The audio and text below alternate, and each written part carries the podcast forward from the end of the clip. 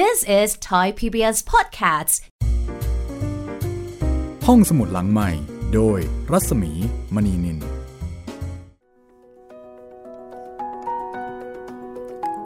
สวัสดีค่ะ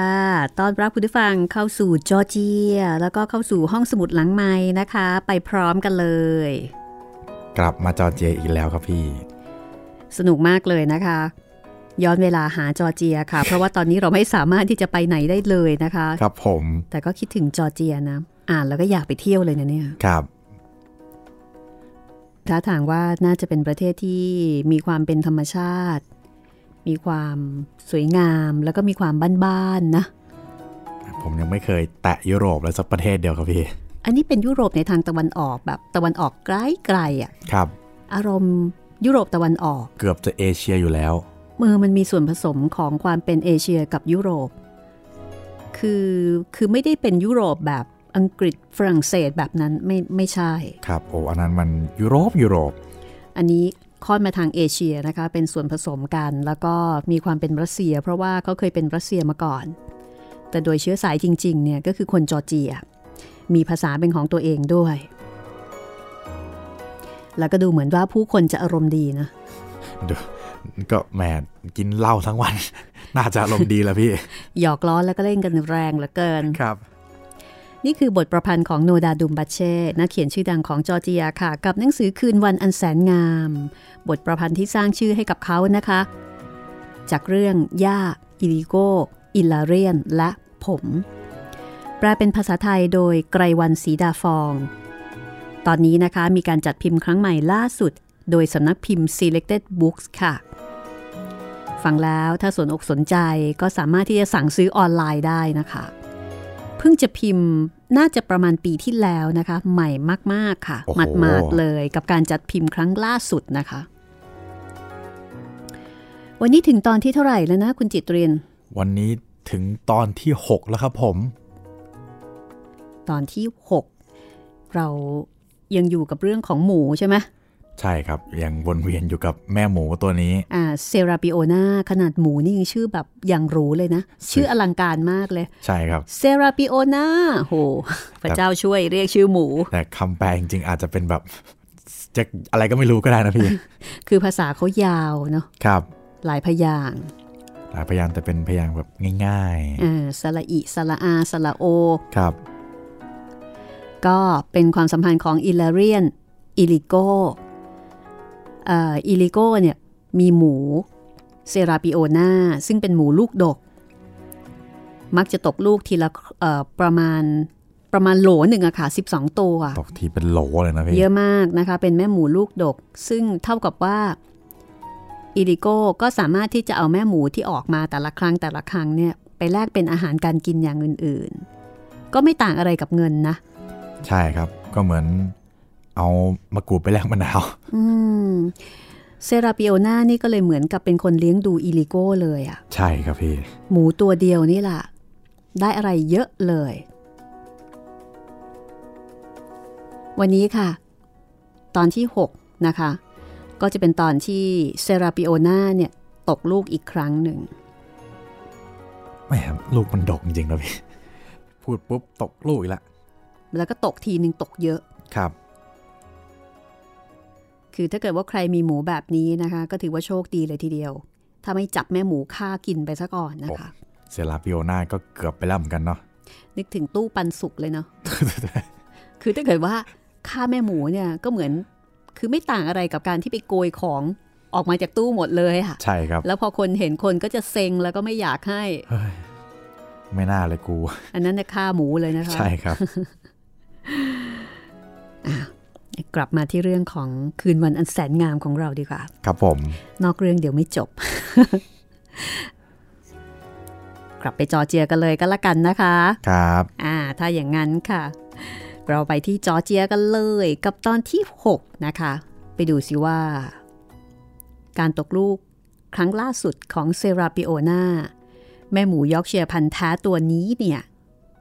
คราวนี้จะให้อะไรบ้าง จะให้ลูกกี่ตัวนะคะ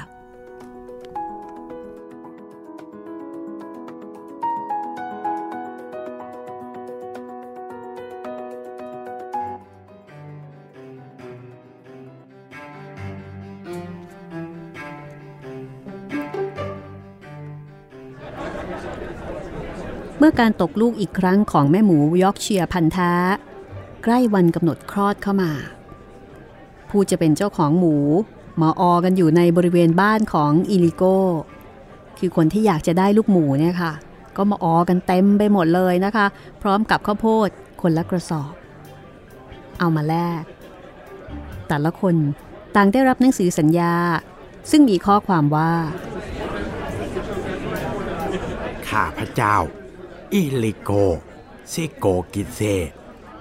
ได้รับข้าวโพดหนึ่งกระสอบ จากพลเมืองชื่อนั้นชื่อนี้ เพื่อเป็นการแลกเปลี่ยน ซึ่งข้าพเจ้า สัญญาจะให้ลูกหมูตัวผู้หรือตัวเมีย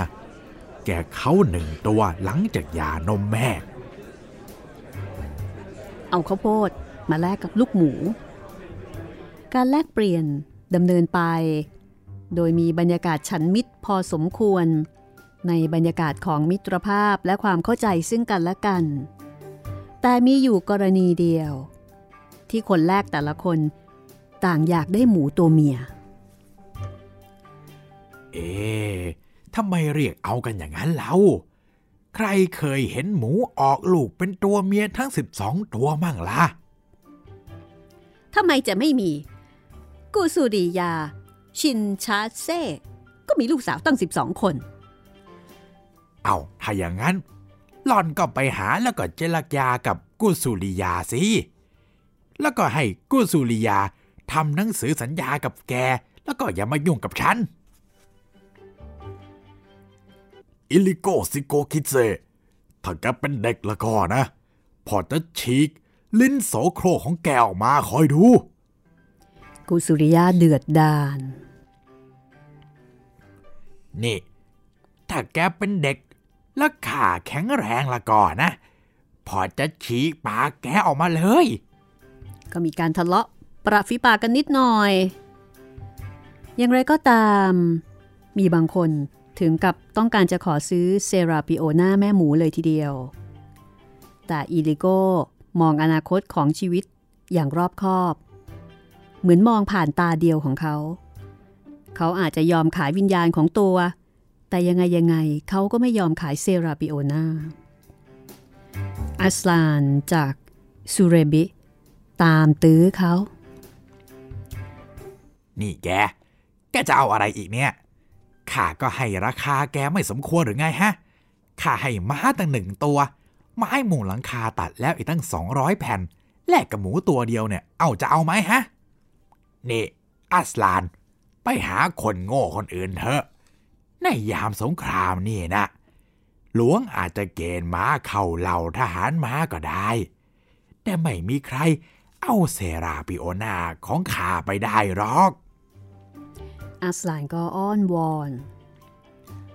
นี่ลุง ขายหมูเถอะ ก่อนที่มันจะสายไปนะ เดี๋ยวมันจะกลายเป็นหมูเบคอนให้พวกเยอรมันเสียหรอก ฮิตเลอร์นะมันอยู่ไม่ไกล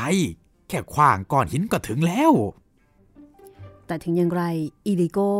ก็ไม่ยอม เราจะคอยกันอัสลานเอ้ย แกคงได้ยินมาว่าฮิตเลอร์เนี่ย มันจะโจมตีเราด้วยเรื่องหมูของข้าหรอกมั้ง อัสลานโบกมือฉุนๆ ก่อนจะจากไปด้วยความผิดหวัง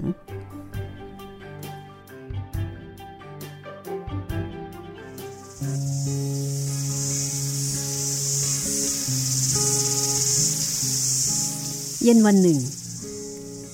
อิลิโกมาที่บ้านของสุริโกกับย่าวางข้าวโพดกระสอบหนึ่งเอาไว้ใต้ต้นดำซันที่ลานบ้าน อ้าว อิลิโกเอาข้าวโพดมาทำไมฮึ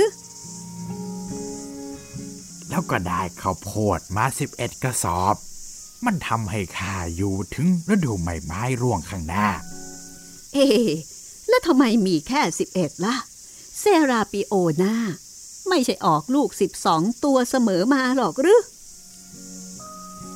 ข้าให้ลูกหมูเป็นของขวัญแก่ไอ้เวนตัวหนึ่งแล้วข้าวโพดนี่ด้วย แกก็รู้นี่นาโอกาข้านะชอบไอ้หลังยาวแค่ไหน พระผู้เป็นเจ้า ขอได้โปรดส่งความสุขและความรื่นรมให้อีลิโก ชิโกกิเซ่และครอบครัวของเขา ขอให้เขาร่ำรวย และก็สุขภาพดีด้วยเถอะ ย่ารำพันด้วยความอิ่มอกอิ่มใจ แล้วก็จูบหน้าผากของอีลิโก ไอ้หลังยาวนั่นก็หมายถึงสุริโกนั่นเองอีลิโก เอาหมูมาให้ ให้ย่า ให้สุริโก เอาสุริโก คืนนี้เราไปโมกข้าวโพดกันนะ ไปหาขาดภายในหนึ่งชั่วโมงนี้นะอีลิโกพลาไปพร้อมกับคำพูดนี้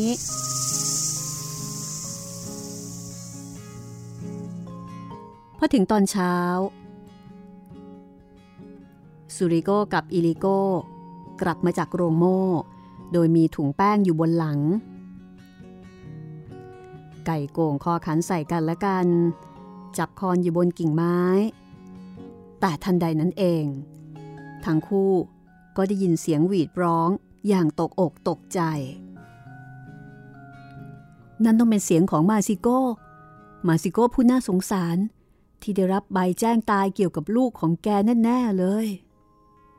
ทั้งคู่เร่งฝีเท้า ตายละทำไมแม่หมูตัวนี้ ถึงมานอนตายหน้าลานบ้านของฉันล่ะเนี่ย โอ้ตายแล้ว ทีนี้ฉันจะทำยังไง ให้ไอ้ปีศาจทาเดียวเชื่อได้ว่า ฉันเนี่ยไม่ได้ทำอะไรกับมันพอจับความรำพันอย่างหวาดหวั่นนั้นได้ อิลิโก้ถึงกับทิ้งถุงแป้งทรุดนั่งบนพื้นดิน ในขณะที่ซูริโก้ก็รีบวิ่งไปยังลานบ้านของมาซิโก้ข้ามรั้วพอเห็นเขาก็ตัวแข็งทื่อด้วยความตกใจ เซราปิโอนา นอนอยู่ที่ประตูรั้ว หายใจฟืดฟาดกระปลกกระเปลี้ย มันผอมไปมากจนแทบจำไม่ได้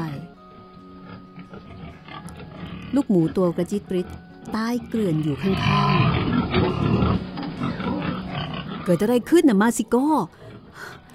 เอ้ย ตายละ เกิดอะไรขึ้นนะมาซิโก้ โอ้ย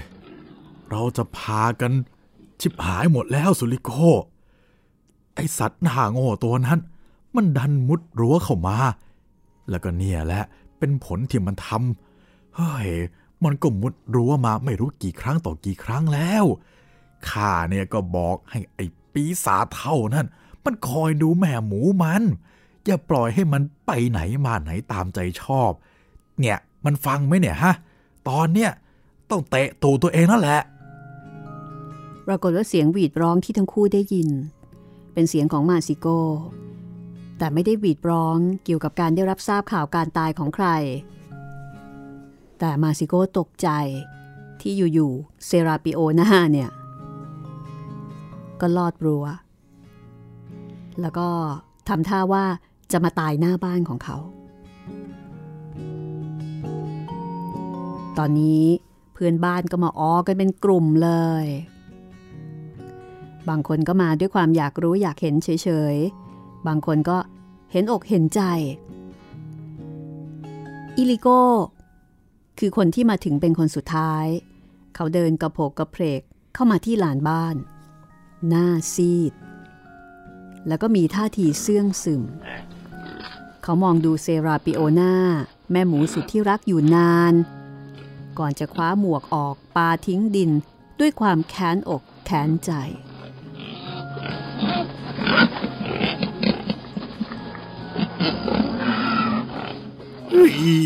นี่เป็นความยุติธรรมจากสวรรค์แล้วเหรอ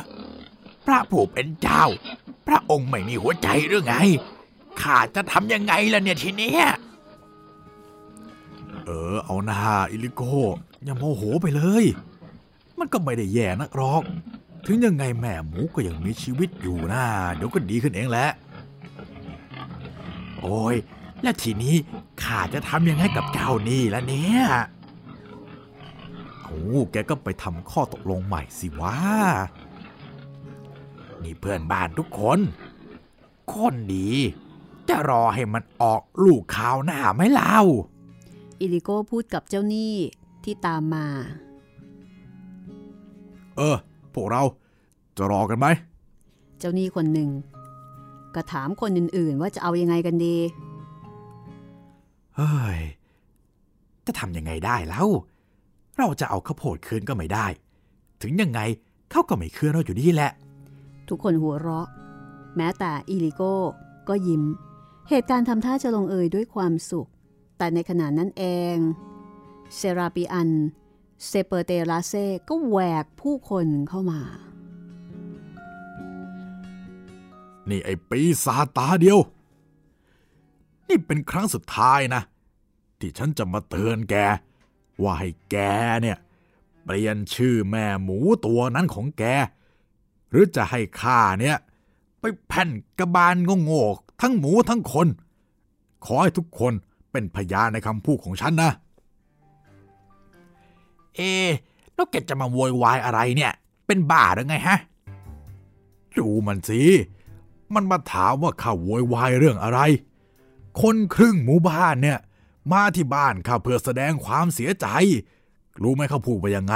เขาบอกว่าโถเซราปิอัน เขาบอกว่าซวยจริง ๆ เลย ที่ลูกหมูตายตั้งสิบสองตัว รู้ไหมว่าแกเนี่ยทำให้ข้าเป็นที่หัวเราะกันทั้งหมู่บ้าน เฮ้ยข้าเนี่ยอยากจะฆ่าพวกแกทั้งหมูทั้งคนเลย ปรากฏว่าชาวบ้านก็หัวเราะกันครืนเลย เช่นเดียวกับอิลิโก เซราปิอันทำใจลำบาก ก่อนจะเดินโซเซกลับบ้าน เรื่องของเรื่องก็คือชื่อมันคล้าย ๆกัน อิลิโกตั้งชื่อหมูของเขาว่าเซราปิโอนาในขณะที่เพื่อนบ้านคนนี้ชื่อว่าเซราปิอัน คือมันคล้ายกันมาก ก็เลยบางทีทำให้เกิดการเข้าใจผิด เซราปิอันก็เลยมาหาอิลิโกแล้วก็บอกนี่แก แกเปลี่ยนชื่อหมูของแกซะเลยนะทำเอาฉันเนี่ย ถูกหัวเราะมาแล้วไม่รู้กี่ครั้งต่อกี่ครั้ง ให้คิดดูเถอะลูกหมูสิบสองตัวเป็นตัวเมียทั้งหมด แกเคยได้ยินเรื่องนี้ไหม อิลิโก้พูดแล้วก็ชายตาดูเอ่อกูชูริยาชินชาเซ จากนั้นเพื่อนบ้านก็ค่อยๆ แยกย้ายกันกลับไป เหลือเพียงแต่อิลิโกอิลาเรียน เซราปิโอนาแล้วก็ซูริโกเฮ้ย มันทำลายข้าวะ เออนะกลับบ้านกันเถอะ ไปเถอะลุงอิลิโก้ คืนนั้น ทุกคนนั่งเฝ้าศพลูกหมู ซึ่งต้องมาพบกับความตายก่อนเวลาอันควร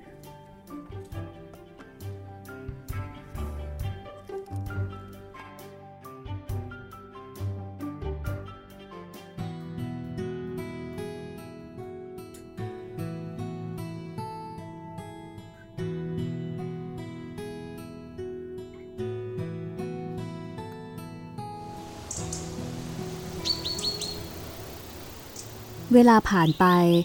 วันแล้ววันเล่า เหมือนกระเป๋าขนมปัง ในเท่าฐานร้อนๆแต่ละวันนำความรื่นรมกลับมาใหม่ เพราะว่าพ่อ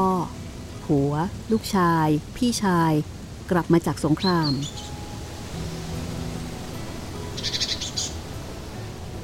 ผมไม่มีญาติเป็นทหาร ถึงอย่างนั้น ทุกวันผมก็ออกไปทางหลวงพร้อมกับคนอื่นๆ ไปรอรถบรรทุก ซึ่งนำทหารของเรากลับบ้าน หน้าอกของพวกเขาห้อยเหรียญตรา แขนเสื้อพันแถบผมกอดจูบพวกเขาเต็มตื้นเหมือนคนอื่นๆ คนแปลกหน้ายิ้มเขินๆ เพื่อนบ้านตบแก้มผมเบาๆ แล้วก็บอกว่าผมโตขึ้นมาก ความรื่นรม ความสุข และความสงบ ซึ่งทิ้งหมู่บ้านของเราไปอย่างกระทันหันเมื่อสี่ปีก่อนปัดนี้กำลังกลับคืนมา หมู่บ้านทักทายพวกเขา เหมือนแม่ทักทายลูก ผู้พลัดจากไปนานแสนนาน ที่กลับมาหานางอย่างไม่คาดฝัน มันเป็นฤดูใบไม้ผลิปี 1945 ธรรมชาติกำลังผลิบาน ตื่นจากการหลับไหลในฤดูหนาว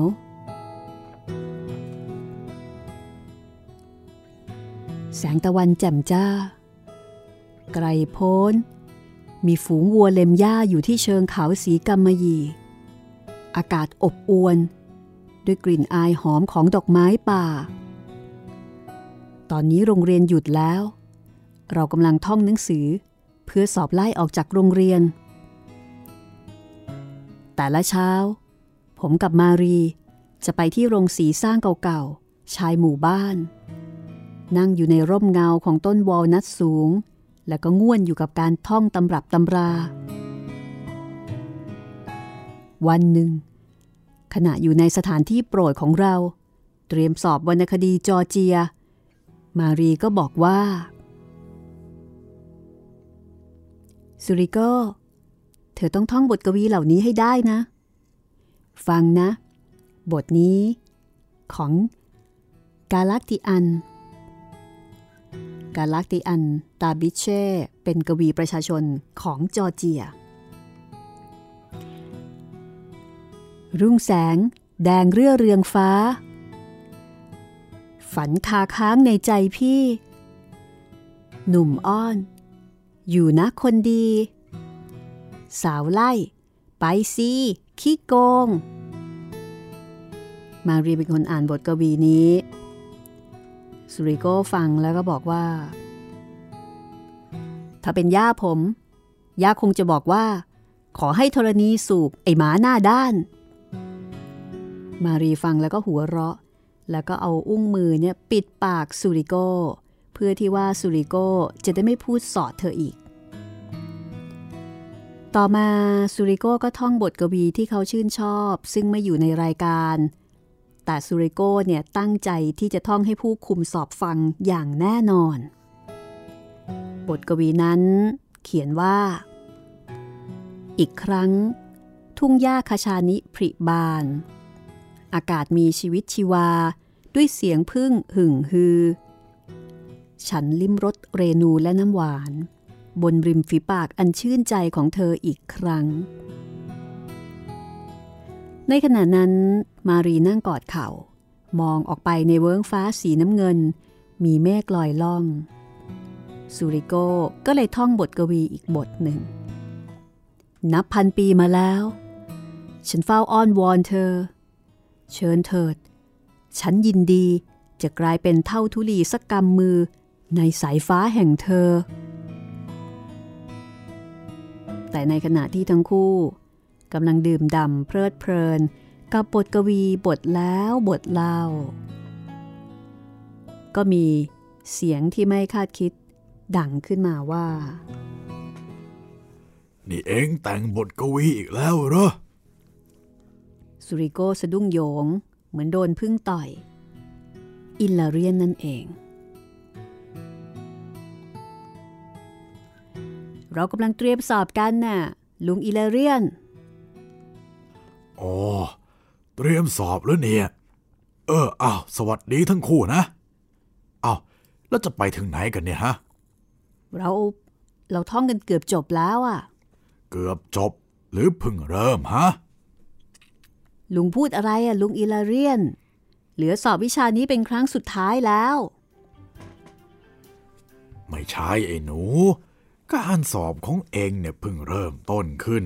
แล้วก็อย่ามาทำเป็นไก่นะ ไม่รู้หรือไงว่าข้าเนี่ยหมายถึงอะไร ผมรู้ดี ว่าเขาหมายความว่าอย่างไร แต่ก็ยังมองดูเขาอย่างคลางแคลงแล้วก็ยักไหลอิลลาเรียน เอากิ่งไม้กระทุ้งดินอยู่ครู่หนึ่ง แล้วก็ถามว่าผมมียาสูบหรือเปล่า ผมบอกเขาว่าไม่มี เขาจึงล้วงถุงยาของตัวออกมา แล้วก็มวนยาอย่างใจเย็น จุดสูบ ดูดพ่นควันออกมา และแล้วก็กล่าวออกมาอย่างที่ผมไม่เคยได้ยินเขาพูดมาก่อน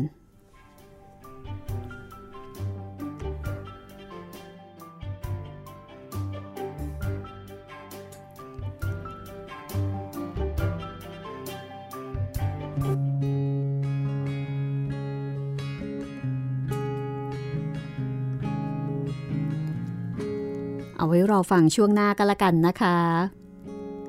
เพราะว่าได้เวลาพักแล้วค่ะ คืนวันอันแสนงามกำลังอ่านบทกวีกันแบบโอ้บรรยากาศท่าทางจะฟินมาก ๆ เลยนะคะเหมือนลุงอิราเลียนนี่มาผิดจังหวะไปหน่ก็อยขอคอชัด ๆ เลยลุง ใช่ครับผม เขากำลังกระนุงกระหนิงกันอเขายู่กำลังเออแหมเขากำลังจิ้นกันอยู่ใช่ไหมใช่ ลุงนี่ก็ แต่ลุงก็คงแบบอยากแซวหลานแหละ อืมมาจีบสาว ก็เป็นเรื่องน่ารักน่ารักนะคะ จากนวนิยายเรื่องคืนวันอันแสนงาม ย่า อิลิโก อิลาเรียน และผมซูริโกนะคะ พักสักครู่ค่ะ เดี๋ยวเดี๋ยวกลับมาช่วงหน้าค่ะ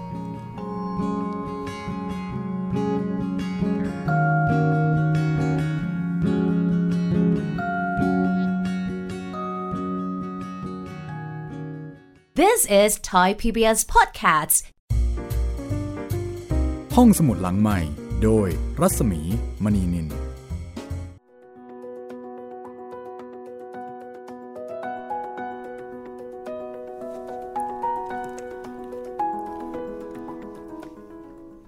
มาถึงช่วงที่สองนะคะ ของห้องสมุดหลังใหม่ค่ะเอ่อ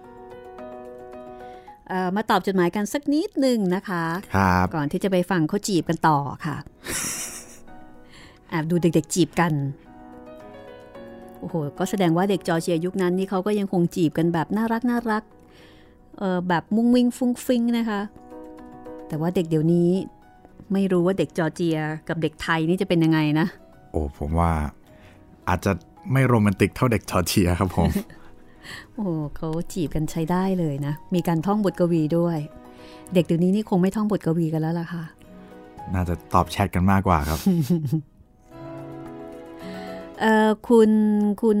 คนนอกคอกนะคะ คุณคนนอกคอกบอกว่า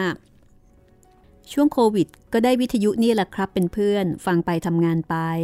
นี่คือข้อดีของวิทยุครับ ใช่เลยค่ะ ฟังไปทำงานไปไม่เสียงานนะคะ ไม่เสียงานครับผม สามารถที่จะเพลินไปด้วยทำงานไปด้วย โดยเฉพาะถ้าเกิดว่าเป็นคนที่ทำงานแล้ว คือเป็นการทำงานด้วยมืออะอย่างคนวาดรูปอะไรอย่างเงี้ยนะคะ หรือว่าคนที่ไม่ไม่ได้มีสมาธิจดจ่อกับงานมากเป็นพิเศษเนี่ยที่ไม่ถูกรบกวนโดยเสียงได้ง่าย ๆ ก็สามารถที่จะฟังรายการไปได้ แต่ถ้าเกิดเป็นงานบางประเภทนะคะ อันนี้ก็ไม่ได้เหมือนกันนะ ถ้าเป็นตำรวจเนี่ยครับตำรวจจราจรเนี่ยฟังเนี่ยอาจจะสุ่มเสี่ยงนะครับ งานบางอย่างไม่ได้ต้องทำงานเสร็จก่อนแล้วก็ค่อยมาฟังนะคะจะดีที่สุดค่ะครับ อาจจะเก็บเอาไว้หลาย ๆ ตอนก็ได้นะคะ แล้วพอมาฟังก็แบบโอ้โหนี่ยาวไปเลยค่ะจัดเต็มเลย แต่งานบางประเภทเนี่ยหลายคนนะคะ เขียนมาบอกว่าโอ้ยดีจังเลย ฟังไปทำงานไป อย่างเช่นงานหอของใช่ไหมมีพี่คนหนึ่งที่อยู่อเมริกาอ๋อแพ็คใช่ครับ แพ็คอะไหล่รถยนต์น่ะ คืองานที่ต้องใช้ทักษะมืออองานวาดรูป งานทำงานฝีมือ งานอะไรที่ที่ไม่ต้องไม่ต้องการสมาธิแบบลึกๆอะ่ะ สามารถฟังไปได้นะคะ เพลินๆค่ะ และเวลาของคุณก็จะผ่านไปอย่างรวดเร็วนะคะ อีกท่านหนึ่งอีกท่านหนึ่งคุณ คุณ G I U P U N คุณไม่แน่ใจว่าจะอ่านชื่อว่ายังไงนะคะเอ่อคุณจิ้วคุณจิ๋วหรือเปล่า น่าจะอย่างนั้นนะพี่เอ่อคุณ G I U P U N เนี่ย บอกว่าเลข EP สลับกัน อ๋อ อ่า อันนี้ซึ่งทางรายการเนี่ย ได้จัดการแก้ไขเรียบร้อยแล้ว แต่ว่าจริง ๆ เนี่ย ไม่ได้สลับไม่ได้ผิด ใช่มัเป็นครับที่ระบบใช่นะครัคะบเดี๋ยวให้คุณจิตรินอธิบาย คือตอนก่อนหน้าเนี้ครับที่อาจจะเลขสลับกันก็เพราะว่ามันจะมีเอ่อเลขของตัวเว็บกับเลขของตัวรายการ EP ของรายการ ใช่แต่ตามลำดับใช่ไหมใช่ครับกับ EP ที่เว็บเนี่ยลำดับการลำดับการอัปโหลดขึ้นไป ใช่ แต่ถ้าเป็นตอนเนี้ยครับ ทุกอย่างจะเคลียร์หมดแล้วครับ เลขข้างหน้าก็คือจะเป็นเลขของตอนเลยอืม ก็คุณผู้ฟังก็จะได้ไม่ต้องงงนะคะ ครับโอเค ขอบคุณที่แจ้งมานะคะ เราก็จัดการแก้ไขให้แล้ว อีกท่านหนึ่งค่ะ อีกท่านหนึ่งคุณเบิร์ดคุณเบิร์ดบอกว่า หาฟังคนไทยทิ้งแผ่นดินได้ที่ไหนครับ เปิดใน YouTube เปิดใน YouTube ถูกลบไปแล้วอยากฟังมากเลย อ๋อ ถ้าถ้าใน YouTube อาจจะไม่ใช่ของถูกลิขสิทธิ์นะครับผม ก็ถ้าอยากฟังของที่เอ่อ ของเว็บเราก็จะอยู่ในเว็บไซต์ w w w t h a i p b s p o d c a s t c o m นะครับ ก็เข้าไปแล้วก็เซิร์ชในช่องค้นหาได้เลยครับ คนไทยทิ้งแผ่นดินเจอแน่นอนครับผม ก็มามาฟังที่ www.thaipbspodcast.com ได้เลยนะคะ ครับ แล้วก็ก็เรื่องอื่นนี่ผมจะทยอยลง YouTube ให้ครับ ตอนนี้กำลังอืมค่อยๆ ไล่ไปอยู่ครับ คือคนที่ติดกับการฟัง YouTube เนี่ยเขาก็จะคุ้น กับการที่จะอยู่ใน YouTube นะครับผม ก็ไม่เป็นไรเราก็จะพยายามขยายแพลตฟอร์ม ขยายทางเลือกในการรับฟัง แต่ว่าถ้าฟังแล้วรู้สึกไม่ทันใจมาที่นี่เลยนะคะ มาที่มาที่สต็อกของเรา เออเรียกว่าเป็นอ่าบ้านใหญ่ครับ อ่า เหมือน YouTube เนี่ยเหมือนกับเป็นเป็นหน้าร้านหน้าร้านหนึ่ง ใช่ครับ แต่ว่าอันเนี้ยเป็นร้านของเราเลยนะคะ แล้วก็สต็อกอยู่ที่นี่ค่ะ มีเป็นโกดังครับผม อ่า เยอะไปหมดเลยนะคะ หลากหลายเรื่องราว ตอนนี้คืนวันอันแสนงามนะคะ เดี๋ยวเราไปที่จอร์เจียกันต่อเลย ย่า อิลิโกอิลาเลียน และผมซูริโกค่ะ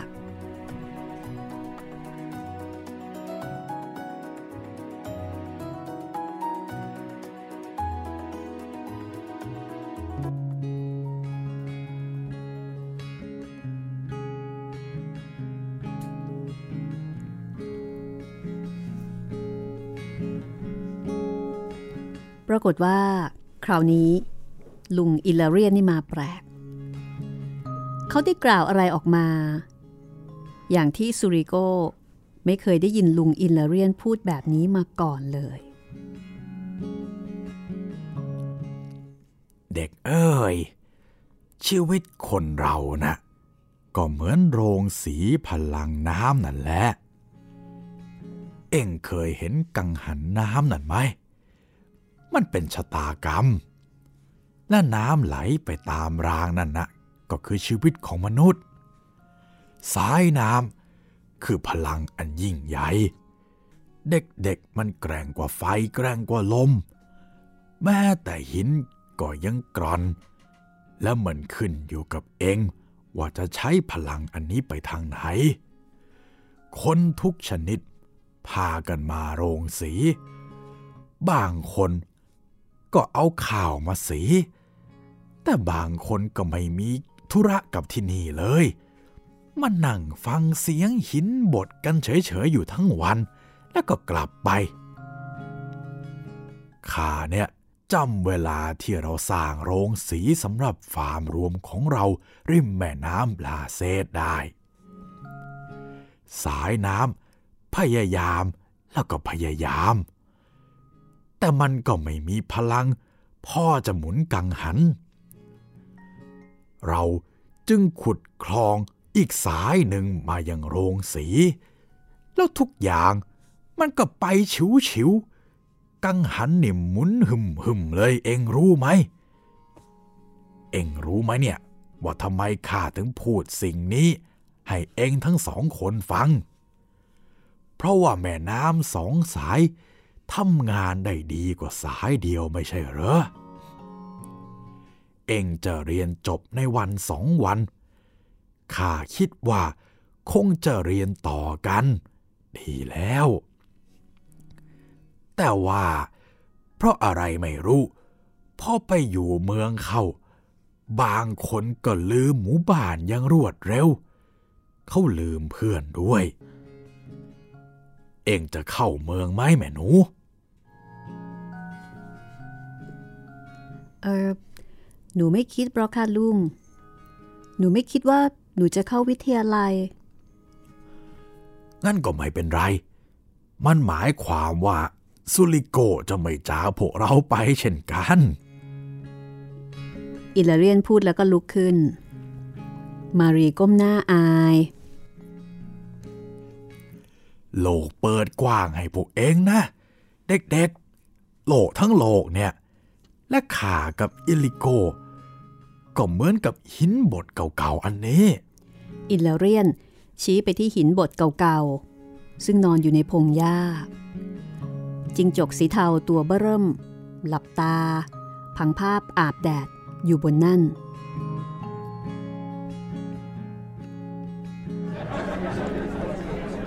พวกเรารับประกาศนียบัตรออกจากโรงเรียน ที่สำนักงานจัดหาชา ซึ่งใช้เป็นศูนย์ชุมนุมด้วย หมู่บ้านของเราไม่มีแตรวง ด้วยเหตุนี้จึงเชิญวงโมโหรี งานศพจากเมือง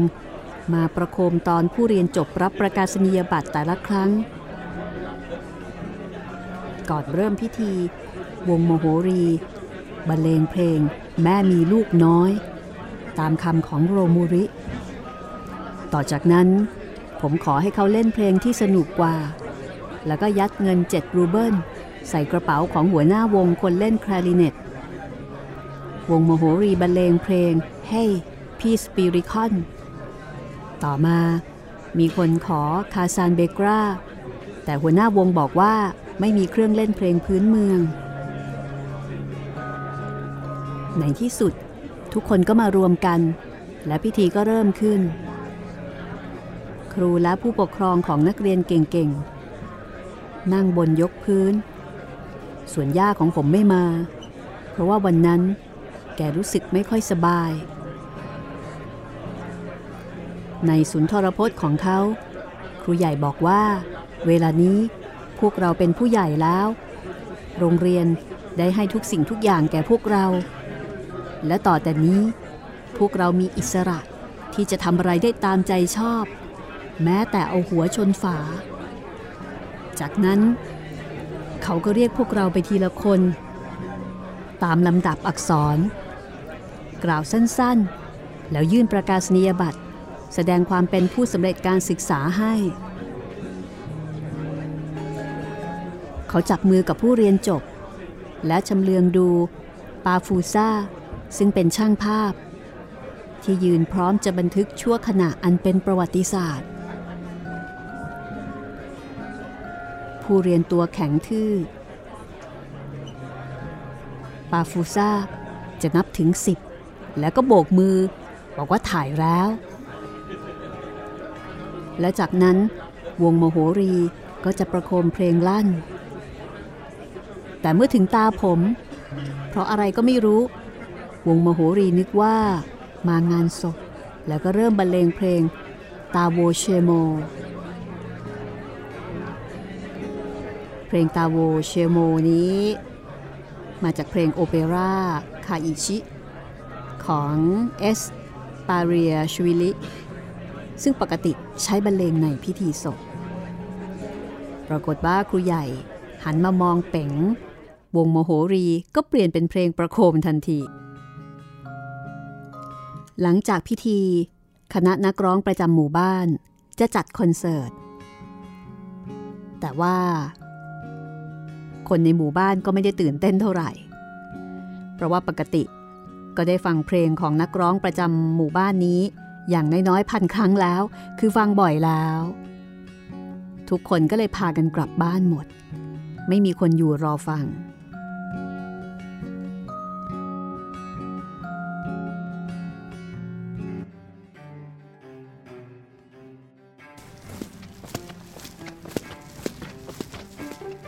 พอกลับถึงบ้านย่าแทบจะกอดซูริโกคือแทบจะกอดแบบกอดตาย ด้วยความตื่นเต้น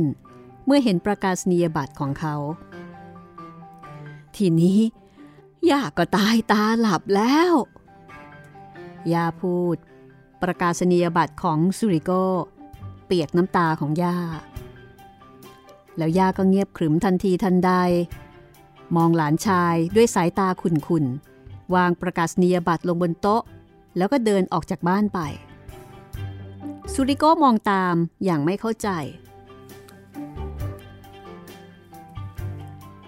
ราว 15 นาทีต่อมา ย่าก็กลับมาพร้อมด้วยอิลิโก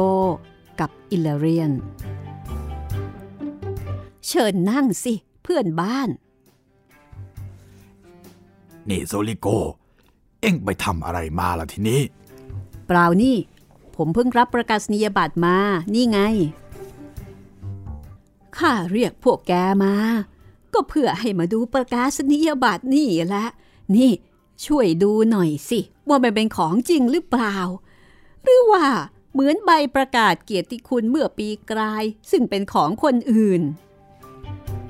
อิลลเรียนหยิบประกาศนียบัตรขึ้นมาดู ตรวจสอบ ลายเซ็น ตรา ถึงกับมีการเอาส่องแสงด้วยซ้จากนั้นก็ส่งต่อให้กับอิลิโก ซึ่งก็พิจารณาประกาศนียบัตรอย่างรอบคอบ ก่อนที่จะประกาศว่า อืม เป็นของมันจริงๆ ไม่ต้องสงสัยหรอก แกแน่ใจนะ เออ แน่ใจสิ ข้อแรกเลยนะ มันไม่เคยมีแบบ ข้อสองตราประทับที่ที่มันควรจะประทับอยู่ ข้อสามด้านหลังของประกาศนียบัตร กล่าวข้อความเดียวกันด้วยภาษารัสเซีย และก็ไม่มีนักเรียนคนไหน ในซาโบรนาของเราที่รู้รัสเซียดีพอที่จะปลอมมันหรอก แล้วก็ข้อสี่นะ ไม่เห็นมีเกรดดีสักวิชาเดียว ได้แค่สองทุกวิชาเลย เป็นของมันแน่เฮ้อ ขอบคุณพระเจ้า แกทำให้ข้าสบายใจอิลิโกเฮ้อ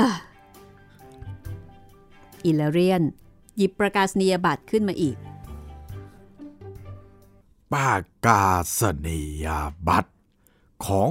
ผู้สำเร็จการศึกษา เขาออกเสียงทีละพยางค์แล้วก็ลุกขึ้นเดินมาหาสุริโก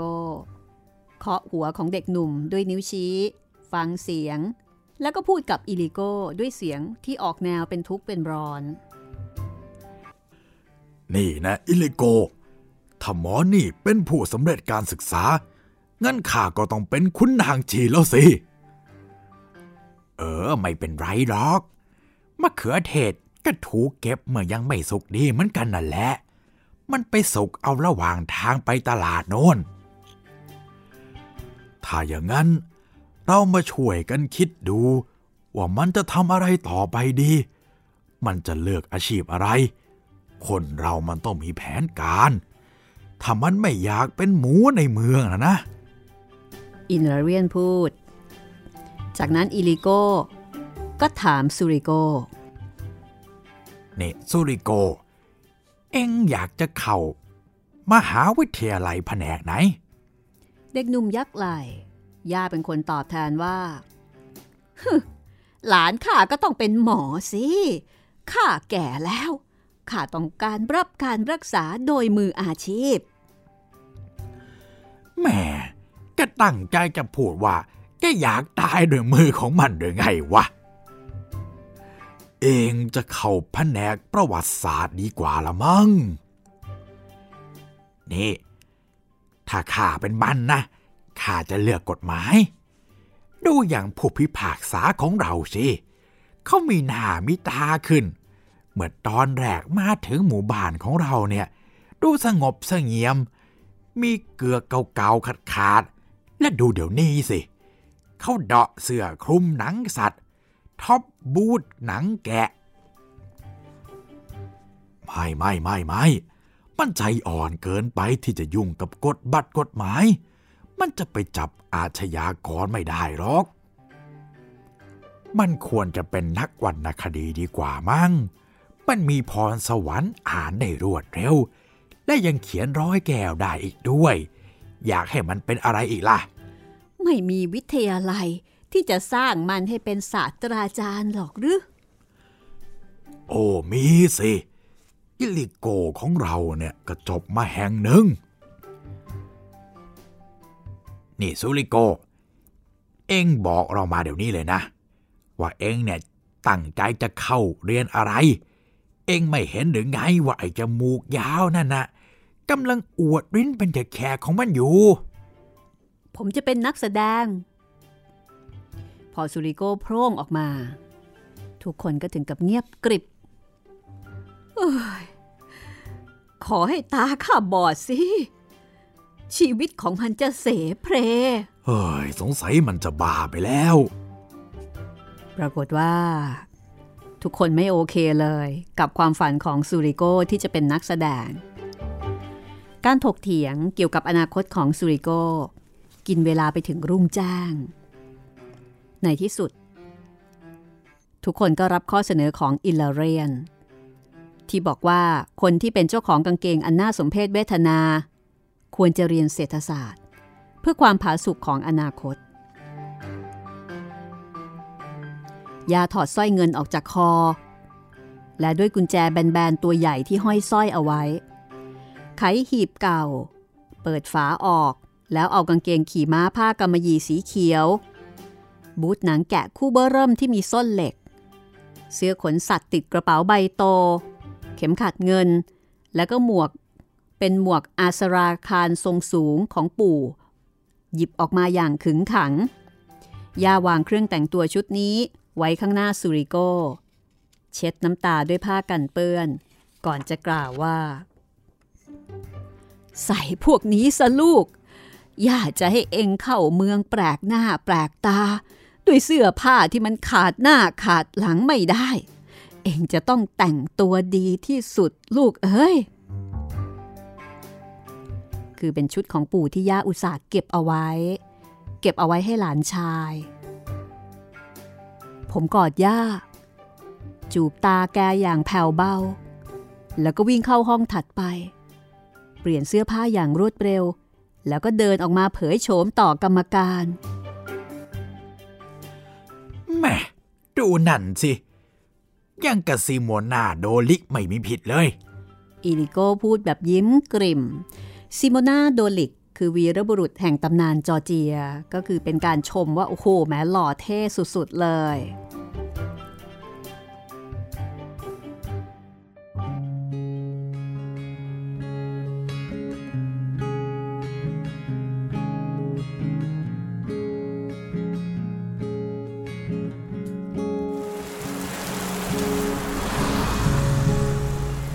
เช้าตรู่วันอาทิตย์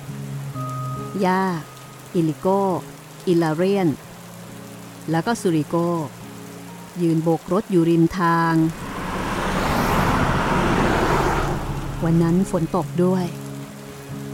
ฝนตกปรอยๆ แล้วก็มีลมพัดเย็นๆ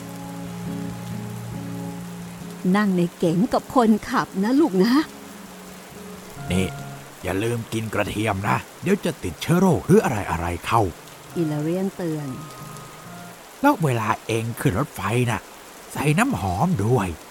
เองจะได้พ้นตัวเลือดแล้วก็สัตว์อื่นอิลิโก้เตือนบ้าง แล้วก็ย่าจะต้องได้รับจดหมายพรุ่งนี้นะๆเอ้ยส่งโทรเลขดีกว่า ไม่ก็ฝากคนมาทางนี้ นี่นี่แล้วก็อย่าไปคบพวกคนจรในเมืองเชียวล่ะ กลับมาเร็วๆนะ แล้วก็ถ้าเองต้องการไว้ ก็เขียนมาถึงข้าไม่ต้องอายเลย สุริโกเดินทางออกจากบ้าน ไปเรียนหนังสือนั่นเอง ในที่สุด รถบรรทุก ก็หยุดตามการโบกอันวุ่นวายของทุกคน คือทุกคนช่วยกันโบก ทั้งย่า ทั้งลุงทั้งสอง ทั้งสุริโกเขาเดินขึ้นรถคันนั้น มีผู้หญิงกับลูกนั่งอยู่ในเก๋งย่าหมุนตัวซูริโก้สามครั้ง ตามความเชื่อว่าจะช่วยบังตาผี อิลิโก้กับอิลาเรียน จูบซูริโก้แบบสุดหัวใจ เด็กหนุ่มปีนขึ้นท้ายรถบรรทุก แล้วก็ลาจากกัน ทันใดนั้น มีหญิงสาวถือห่อผ้า ปรากฏตัวบนถนน เธอวิ่งมาสุดกำลัง รถเร่งความเร็ว หญิงสาวคนนั้นวิ่งเร็วขึ้น แต่แล้ว เธอก็ค่อยๆ วิ่งช้าลง ช้าลง จนมาถึงกลุ่มคนที่ส่งผมอย่างอ้อยส้อย เธอมองตามรถบรรทุกเป็นเวลานาน แล้วหันไปซบหน้ากับเสื้อของอิลิโก้ ผมร้องไห้ด้วย รถบรรทุกแล่นไป พาผมออกห่างทั้งสี่คนที่ผมรักมากที่สุดในโลก ไปทุกที ทุกที มีฝนตกยิ้มยิ้มแล้วก็ลมเย็นเย็นๆ ผมรู้สึกหนาว คนสี่คนยืนอยู่ลิบๆหญิงสาวร้องไห้กับอกของอิลิโก้ ผมร้องไห้ด้วย ร้องไห้แล้วก็ดีใจในขณะเดียวกันเธธอร้องไห้เพราะว่าผมจากไป มีสายฝน มีสายลม มีดวงตะวัน มีความรัก และน้ำตาแห่งความปิติ แม้แต่อิลิโก้ ก็ไม่คิดว่ามีพระจันทร์ในท้องฟ้าและเกรดหิมะ และทำไมผมถึงนอนไม่หลับ ในเมื่อมีน้ำตาแห่งความปิติ ผมไม่ใช่คนโชคดีหรอกหรือ รถบรรทุกวิ่งต่อไป ต่อไป และต่อไป จนผมไม่เห็นใครบนถนนแล้ว ผมยืนตัวตรงที่ท้ายรถ ลาก่อนย่า ลาก่อนลุงอิลเรียน ลาก่อนลุงอิลิโก้ ลาก่อน มารี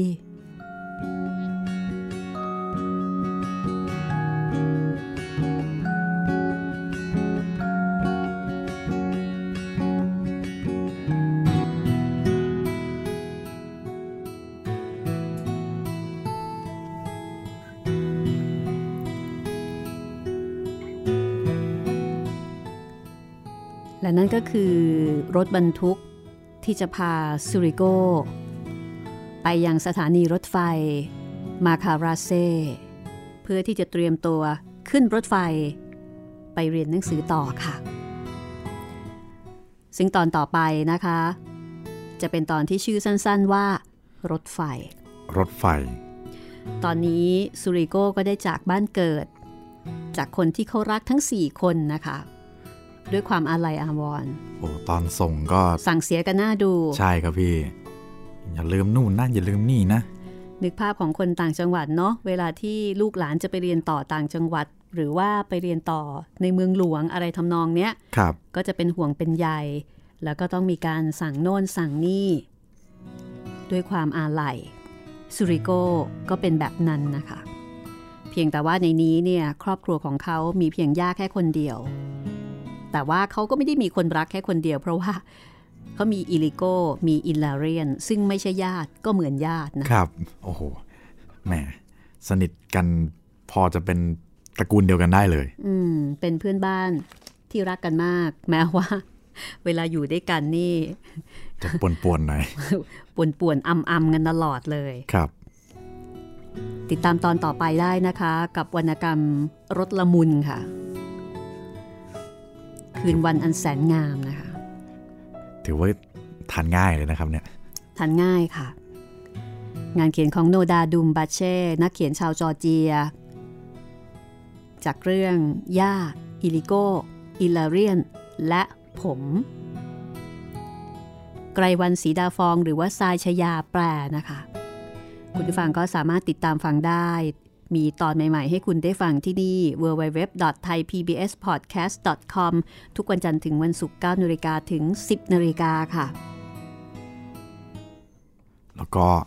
ยังไงถ้าจะฟังย้อนหลังก็เว็บไซต์เดียวกันเลยครับ แล้วก็ยังมีทางแอปพลิเคชัน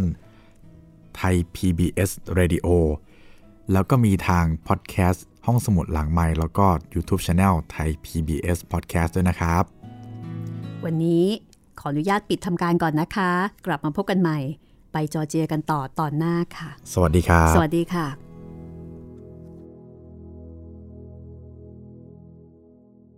This is Thai PBS Podcasts. ห้องสมุดหลังใหม่ โดยรัศมีมณีนิน